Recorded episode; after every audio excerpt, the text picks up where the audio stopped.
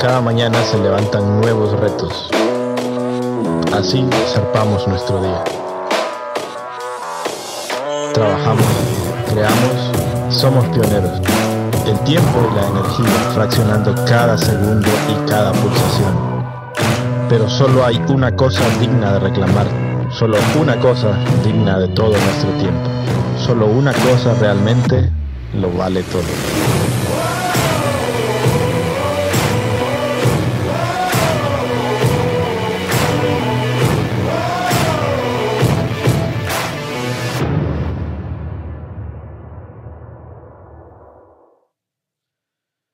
Estamos iniciando una nueva serie que hemos llamado Batalla por la Familia y es algo que nos gusta, realmente es nuestro deseo poder ver familias fuertes, familias creciendo.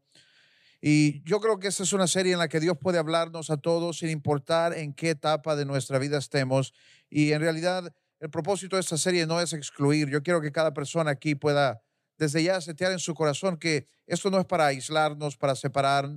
Tal vez estás eh, soltero o tal vez estás en otra etapa de tu vida, eh, casado, divorciado, o tal vez eres una madre soltera un papá soltero.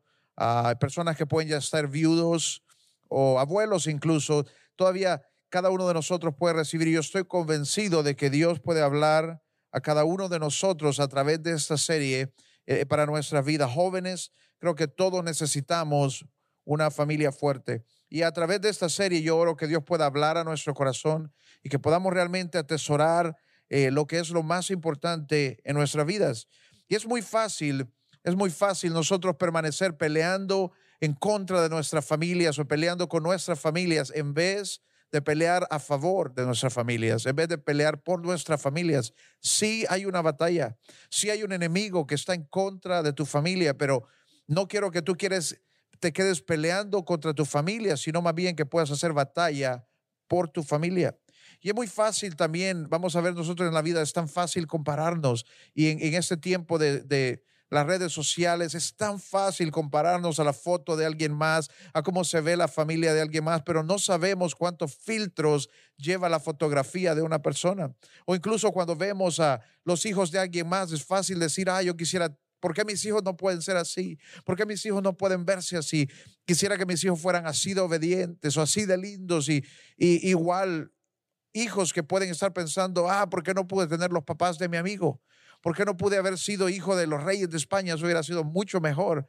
Y es fácil compararnos con lo que otras personas tienen, pero a través de esta serie yo oro que Dios pueda poner un nuevo deseo en cada uno de nosotros de pelear por nuestras familias, de atesorar y de amar a la familia que Dios nos ha dado. Y yo sé que hay personas que posiblemente están cansados, hay personas que están a veces a punto de darse por vencidos acerca de sus matrimonios o de sus hijos, o incluso hijos acerca de sus padres. Pero yo sé que hay algo más que Dios quiere hacer para tu familia y eso es lo que hoy estamos hablando. Así que, ¿por qué no oramos juntos antes de continuar este, este día? Padre Dios, yo oro que tú puedas hablar a cada persona a través de esta palabra y que puedas hablarnos de la batalla que hay en el mundo, la batalla que hay y que tenemos que pelear, pero que podamos entender cuál es la batalla que vale la pena. Porque todo es importante, hay tantas cosas en la vida, pero que no podamos perder de vista lo más importante, lo que es la prioridad. Yo oro que tú puedas hablar a cada familia y que a través de esta serie tú puedas ministrar a diferentes personas y que podamos ver familias venir a ser más fuertes, Señor, en el nombre de Jesús. ¿Cuánto puedes decir amén? Amén. Quiero iniciar hablando eh, una historia, quiero contarles una historia. Esa es una historia real, es una historia de la vida real. Sucedió en 1788. Eh, Austria se encontraba en guerra contra los turcos, los musulmanes. Y era Austria junto con varios países y en estos habían varios que no hablaban el mismo lenguaje. Y eso sucedió una noche. Salió un grupo de la tropa a buscar y, investigar si habían enemigos alrededor, si habían turcos en la zona. Y en lo que andaban buscando, lo que encontraron fue una gente bebiendo. Y ellos les quitaron el alcohol, tomaron el alcohol que ellos tenían y se quedaron festejando y bebiendo. Bebamos, va a ser buena cosa, dijeron. Y se quedaron ahí bebiendo. Más tarde, un grupo de infantería iba pasando y los encontró y les pidió que les dieran el alcohol. Y ellos no quisieron darles el alcohol, más bien eh, usaron los barriles que tenían y los pusieron como una barricada. Y, y empezó una discusión entre ellos y la discusión se calentó y de repente alguien en el grupo comenzó, a, hizo un disparo. Y cuando esa persona hizo ese disparo, todo se perdió porque empezaron a gritar, son los turcos, son los turcos, ah, viene el enemigo y empezaron todos a sacar sus armas y de repente estaban disparándose los unos a los otros. Un superior que había en el grupo comenzó a observar y, empezó a gritarles para que se detuvieran porque se dio cuenta de que no eran los turcos y empezó a gritar, pero como no hablaban el mismo lenguaje, otras personas ahí lo malentendieron y cuando él empezó a gritar, halt, halt, como diciendo que se detengan, otros pensaron que estaban diciendo, Alá. Alá y que estaban adorando a Alá y una vez más empezaron a gritar, son los turcos, son los turcos y, continuaron eh, eh, disparándose y salieron corriendo, salieron corriendo y en lo que iban corriendo el resto del ejército que estaba en otro lado empezó a escuchar el relajo y también pensaron, viene el enemigo vienen los turcos y todo el ejército abrió fuego contra este grupo que venía corriendo. Y, lo triste es que murieron en ese día diez mil soldados. Diez mil soldados que fueron matados por su propio ejército. Diez mil soldados que murieron por un error. Qué triste, pero es algo que sucedió. ¿Y cuántas veces la vida de nuestra familia se vuelve así? Cuando nosotros estamos disparando hacia adentro, estamos disparando hacia nosotros mismos, ya estamos peleando contra nuestra familia, estamos en una batalla contra nuestra propia familia y ya nuestra pareja, nuestra esposa, en vez de verla como la ayuda idónea, la vemos como una ayuda demonia y comenzamos a, a, tener división en la familia y es muy fácil que un error, que un problema se convierta en algo así. Y eso no es lo que Dios quiere. Más bien, en el libro de Mateo 12, 25, Jesús nos advierte y dice, Jesús conocía sus pensamientos y les dijo, todo reino dividido contra sí mismo quedará asolado. Y toda ciudad o familia dividida contra sí misma no se mantendrá en pie. Eso es lo que Jesús está advirtiendo. Más bien, si viene división a la casa, si viene división a la familia, si viene división al matrimonio, si viene división entre padres y hijos, hijos y padres, dice la palabra, esa familia, ese reino no va a permanecer. Y luego no podemos estar sorprendidos cuando las cosas no funcionan porque hay tanta división en nuestras casas. Y es fácil, es fácil quedarnos peleando en contra de, de nuestra familia porque tenemos que lidiar con cosas día a día, pero hoy yo quiero que Dios pueda ayudarte a ver la importancia de más bien pelear por tu familia de hacer batalla por tu familia. Y luego hay tantas batallas que podemos hacer por nuestra familia, hay tantas cosas que suceden. Día a día hay una batalla que luchar, día a día hay algo que lograr.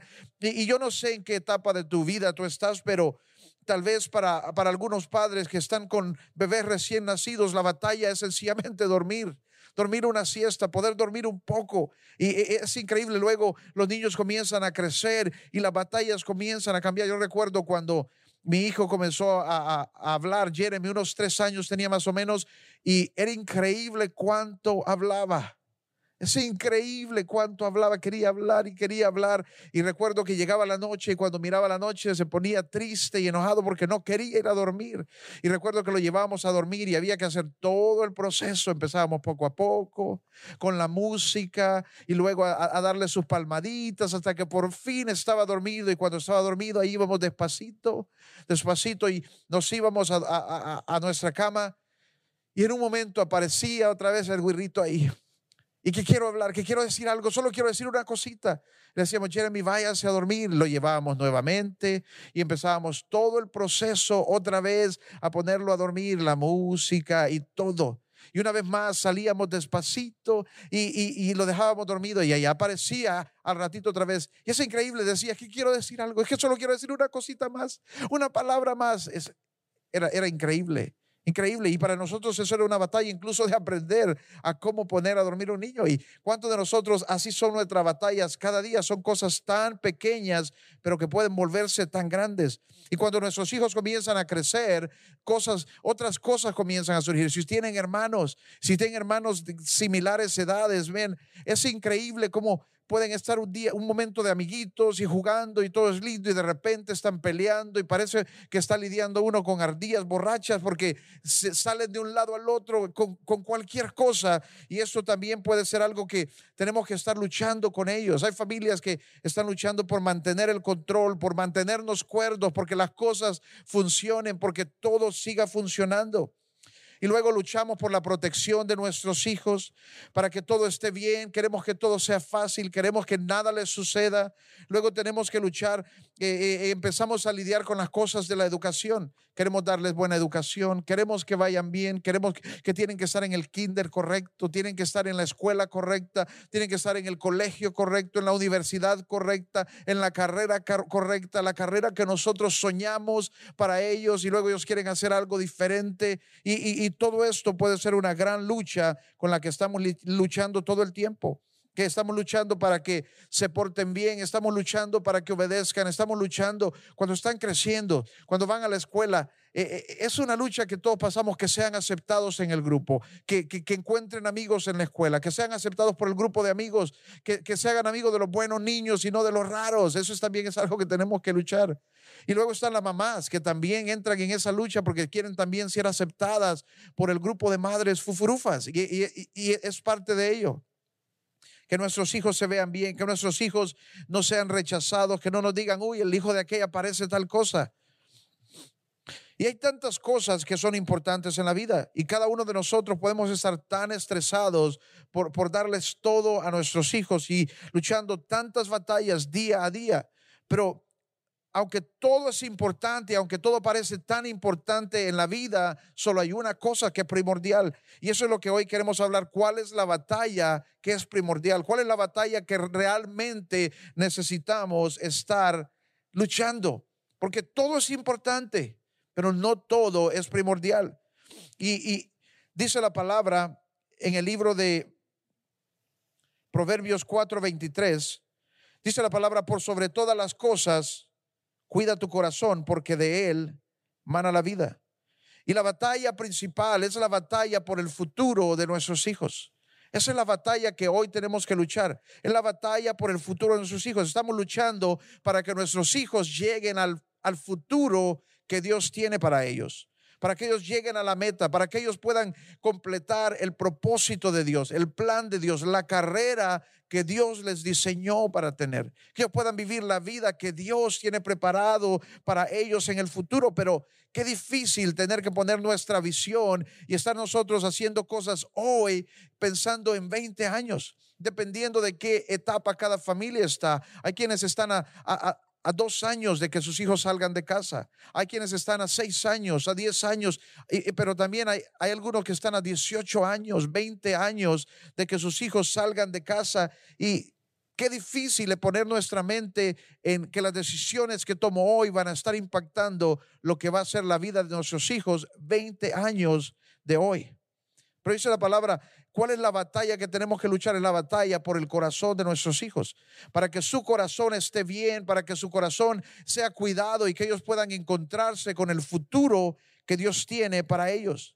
Pero cuántas veces sacrificamos en el camino tantas cosas y nos gastamos y nos damos por cuidar ciertas áreas, pero descuidamos el ser de nuestros hijos. Nos preocupamos por la escuela, por qué colegio tiene que ser el mejor colegio, tiene que ser la mejor escuela, tiene que tener amigos, tiene que estar en el club de esto, el club de lo otro. Pero cuántas veces incluso sacrificamos a nuestros hijos porque aún en la escuela son corrompidos encuentran, se encuentran con amigos, se encuentran con personas que los llevan hacia cosas malas, que les enseñan el mal, que los llevan a, contaminarse. Y, tengo que ser claro en esto, esto puede suceder aún en escuelas cristianas. Aún en escuelas cristianas nuestros hijos pueden encontrarse con personas que los llevan hacia el alcohol, hacia las drogas, hacia relaciones eh, antes de tiempo. Entonces, es como familia, somos nosotros como familia los que tenemos que luchar por el corazón de nuestros hijos, para cuidarles, para que ellos puedan llegar al futuro que Dios tiene para ellos. Y esa es nuestra batalla, y esa es nuestra meta. Esa es nuestra parte, es cuidar y velar el corazón de nuestros hijos para que lleguen a encontrarse con el futuro que Dios tiene para ellos. Entonces dice la palabra, por sobre toda cosa, por sobre toda cosa guardada, guarda su corazón. Y eso es lo que tenemos que hacer, esa es la batalla, es guardar el corazón de nuestros hijos para que encuentren ese futuro, para que puedan tener ese futuro. Porque todo es importante. La, la, escuela, la carrera, la universidad, las cuentas, etcétera. Pero de ninguna de estas cosas mana la vida. Pero sí dice la palabra, de lo que está en su corazón van a fluir todos los asuntos de su vida. Solo del corazón. Y si el corazón de nuestros hijos está contaminado, el fruto comienza a cambiar. ¿Cómo ellos van a llegar al futuro que Dios tiene preparado? Comienza a cambiar si, si, si el corazón de ellos está siendo contaminado. Si empieza a haber ira, si empieza a haber amargura, si empieza a haber cualquier tipo de contaminación, ese fruto comienza a cambiar. Y esa es la lucha que nosotros tenemos que luchar, de cuidar y de velar por su corazón, por ese futuro. Todas las decisiones, todas las acciones son dictadas por creencias que hay en el corazón. Y si solo te dedicas a formar el comportamiento externo de tus hijos, si solo te, te dedicas a, a, cuidar el cómo se ve, el qué dicen otros, el que obedezca, lo castigamos, lo corregimos por, por, por el comportamiento, pero cuántas veces no estamos lidiando con lo que hay en el corazón de nuestros hijos. No nos gusta que estén metidos en su cuarto, amargados en videojuegos, pero ¿por qué no lidiamos con qué los está haciendo sentir solos? ¿Qué los está haciendo sentir deprimidos? ¿Qué los está haciendo sentir tristes? Y esa es nuestra parte, más bien es cuidar su corazón. Dice la palabra en Salmo 127, versos 3 y 4. Los hijos son una herencia del Señor. Los frutos del vientre son una recompensa. Y en el verso 4 dice, como flechas en las manos del guerrero son los hijos de la juventud. Entonces Dios nos dice, primeramente nos recuerda que nuestros hijos son una bendición, son un regalo de Dios. Y, yo sé que algunos de nosotros de día a día vamos a encontrarnos con momentos donde, en momentos donde no parecen regalos, donde quisiéramos encontrar la factura y regresarlos o cambiarlos por otro. Pero luego dice la palabra, son como flechas en nuestras manos. Nuestros hijos son como flechas en nuestras manos. Y nuestro trabajo como guerreros es enviar a nuestros hijos hacia el futuro que Dios ha planificado para ellos. Nuestra parte, Dios nos lo dio y ahora nuestra parte es enviarles hacia el futuro que Dios tiene para nuestros hijos. Que ellos se encuentren con ese futuro, que ellos se encuentren con lo que Dios tiene planificado para ellos y los planes de Dios son buenos, son agradables y son perfectos. Nuestro trabajo es enviarles hacia la meta.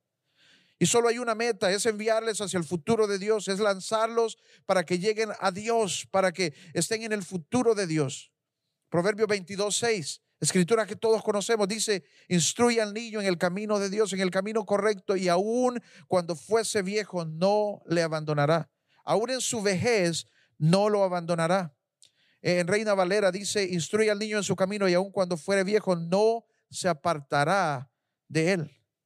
Aun cuando venga la corrupción, aun cuando le ofrezcan mordida, aun cuando tenga oportunidad de hacer negocios ilícitos, aun cuando tenga la oportunidad de hacer el mal, de entrar en relaciones incorrectas, él no va a decidir eso porque aun cuando crezca no va a apartarse de Dios. Si su corazón ha sido enviado hacia el lugar correcto, si, si una relación con Dios ha sido sembrada en su corazón, él va a saber, como un GPS, él va a saber exactamente cuál es el lugar al que tiene que llegar. Y ese es nuestro trabajo, setear la dirección de esa flecha, setear la dirección en la que nuestros hijos van a ir y llegar al blanco. No, no, no errar, no caer en el lugar incorrecto, no caer en algo que funciona, pero no es el plan de Dios, sino que enviarlos directamente a lo que Dios tiene preparado para su futuro es guiarlos. Dios nos los da, Dios nos los da, Dios nos los entrega como un regalo, pero nuestro trabajo es guiarlos de regreso al blanco, de regreso a Dios. Como padres, si tú diriges el corazón de tus hijos hacia Jesús, cuando tú como padre los ganas para Cristo, Esa es nuestra parte, eh, nuestro primer evangelismo, nuestro evangelismo más importante más bien es ganar a nuestra propia familia para Cristo. Pero ¿cuántos padres pierden a sus hijos, dejan que sus hijos se pierden porque tienen influencia de tanta gente, pero no influencia en su hogar, no, no influencia de sus padres? Y ese es nuestra Padre, es enseñarles y guiarles a crecer amando al Señor, conociendo al Señor, que ellos puedan crecer y desarrollar su propia fe crecer en su propia fe y saber por qué ellos creen en Dios, en qué Dios creen y, saber cómo llegar hacia el futuro de Dios para ellos. Nuestro llamado como padres es a dispararles como flechas, flechas hacia Cristo. Deuteronomio 6.5, me encanta esta escritura. Deuteronomio 6.5 al verso 9 dice, ama al Señor tu Dios con todo tu corazón y con toda tu alma y con todas tus fuerzas. En el verso 6 dice, grábate en el corazón estas palabras que hoy te mando, grábalas en tu corazón, Padre. Primero tú necesitas amar a Dios. Primero tú necesitas amar a Dios con todo tu corazón, con toda tu alma, con todas tus fuerzas. Y luego graba estas palabras en tu corazón. Dice en el verso 7, incúlcalas continuamente a tus hijos. Háblales de ella cuando estés en tu casa y cuando vayas por el camino, cuando te acuestes, cuando te levantes. Átalas a tus manos como un signo, llévalas en tu frente como una marca, escríbelas en los postes de tu casa y en los portones de tus ciudades. Qué importante es el, el, poner estas palabras en nosotros y luego pasarlas a las siguientes generaciones, pasarlas a nuestros hijos. Dice, háblales de ellas, incúlcaselas en su corazón, deposita estas palabras en sus corazones. Háblales cuando se levantan. Háblales cuando van a dormir, háblales cuando vas en el camino con ellos, cuando vas hacia la escuela, cuando vas a hacer un mandado. Habla con tus hijos de la palabra, que ellos puedan ir creciendo, conociendo esta verdad y que te vean a ti primeramente amar al Señor, como dice esa escritura, que ellos puedan ver en sus padres alguien que ama al Señor con todo su corazón, con toda su alma y con toda su fuerza. Y eso es lo mejor que nosotros podemos hacer para enviar a nuestros hijos en la dirección correcta. Entonces terminemos hablando rápidamente de algunas cosas que son verdades acerca de las flechas. Porque dice la palabra, ellos son como flechas en nuestras manos y nuestro trabajo es enviarles. Pero tú vas a decidir hacia dónde van. Van hacia una carrera solamente, van hacia una familia, van hacia un trabajo, van hacia el materialismo, van hacia el mundo, van hacia el pecado, van hacia las drogas. Tú determinas hacia dónde esa flecha es enviada. Y Dios quiere que tú determines que esa flecha vaya hacia Él que esa flecha vaya hacia el plan de Dios, hacia el, el, futuro que Dios tiene para ellos. Pero hay algunas cosas que son verdad acerca de esa flecha. Número uno, solo puede haber un blanco, solo puede haber un objetivo y tú estás determinando eso con lo que ellos ven en tu casa, con lo que tú les enseñas. Ellos van a encontrar cuál es la dirección y tú solo puedes enviarlos en una dirección. Siguiente, una flecha solo se dispara una vez en la batalla. Solo tienes una oportunidad. Si tú no disparas esta flecha, alguien más lo va a hacer. Si tú no les enseñas a tus hijos en quién creer, el mundo les va a enseñar. Si tú no les enseñas a ir hacia el plan de Dios, el mundo va a enseñarle a ir hacia muchas cosas. Y el mundo sigue creciendo con más opciones, más oportunidades para perdernos. Si tú no disparas esa flecha, alguien más lo va a hacer. Si tú no diriges hacia dónde tus hijos van a ir, alguien más lo va a hacer, el mundo lo va a hacer. El mundo va a guiarles al pecado, el mundo va a guiarles a tantas opciones que no van a ser la opción de Dios para ellos. Si tú no enseñas a tus hijos en quién creer, el mundo va a decirles en quién creer. Si tú no les enseñas en quién tú crees, ellos lo van a ver de alguien más. La siguiente. Para disparar tienes que estar bien plantado. Para poder disparar esa flecha tienes que estar bien parado. Padre, tienes que plantarte en Dios. Tienes que plantarte en la casa de Dios. El Salmo 92, 12 y 13 dice, como palmeras florecen los justos, como cedros del Líbano crecen, plantados en la casa del Señor, florecen en los atrios de nuestro Dios. Tienes que estar plantado en la casa del Señor. La batalla por tu familia está siendo ganada ya cuando no son tus hijos los que ruegan para ir a la casa de Dios, sino que tú como padre eres el primero en levantarles y decirle, hoy es el día, este es el día que hizo el Señor, vamos a alegrarnos, vamos a gozarnos en la casa de Dios. Tú como padre eres el primero en enseñarles la importancia de buscar a Dios. Allí es cuando la batalla está siendo ganada, cuando tú eres la persona que les guía a Dios.